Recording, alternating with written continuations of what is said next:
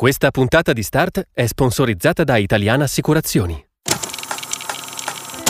Start è il podcast del Sole 24 Ore che tutti i giorni ti racconta le notizie che ti sono più utili.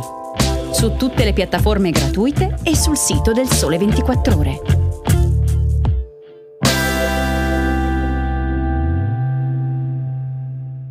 Buongiorno e bentornati a Start. Oggi è martedì 17 ottobre, io sono Silvia Martelli e condurrò il podcast questa settimana.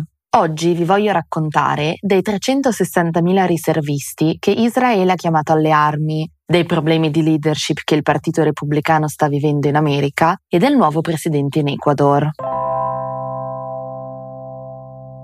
Dopo l'attacco di Hamas, Israele ha convocato 360.000 riservisti, cioè cittadini che hanno completato il servizio militare obbligatorio e che sono tenuti ad arruolarsi in caso di necessità.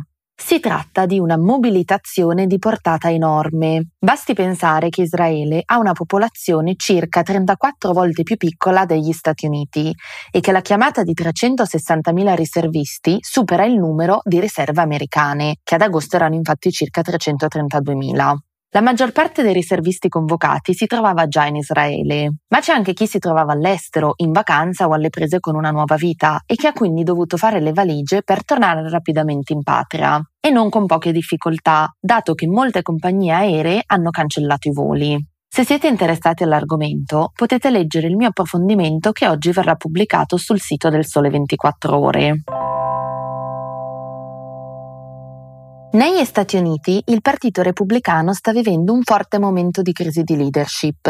È da infatti quasi due settimane che i repubblicani non riescono proprio a mettersi d'accordo su un nuovo speaker della Camera. C'era un prescelto, Steve Scalise, che venerdì ha però improvvisamente rinunciato alla nomination perché non aveva abbastanza voti.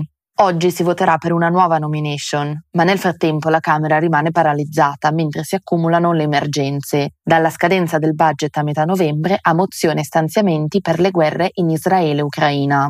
Infatti, senza speaker non può aver luogo alcuna attività legislativa.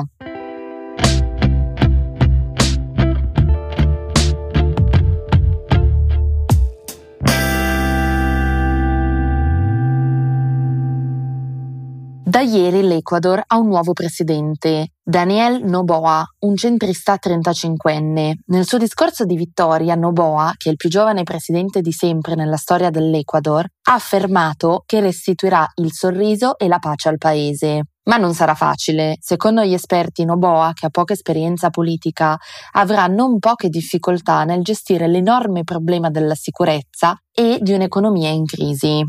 Noboa inoltre ha poco tempo, resterà in carica solo fino a maggio 2025, quando terminerà il mandato iniziato dall'ex presidente Guillermo Lasso. Si è trattato infatti di un'elezione anticipata innescata dallo scioglimento del Parlamento da parte di Lasso. Ce la farà Noboa? Per oggi è tutto, grazie per l'ascolto e a domani. Buona giornata.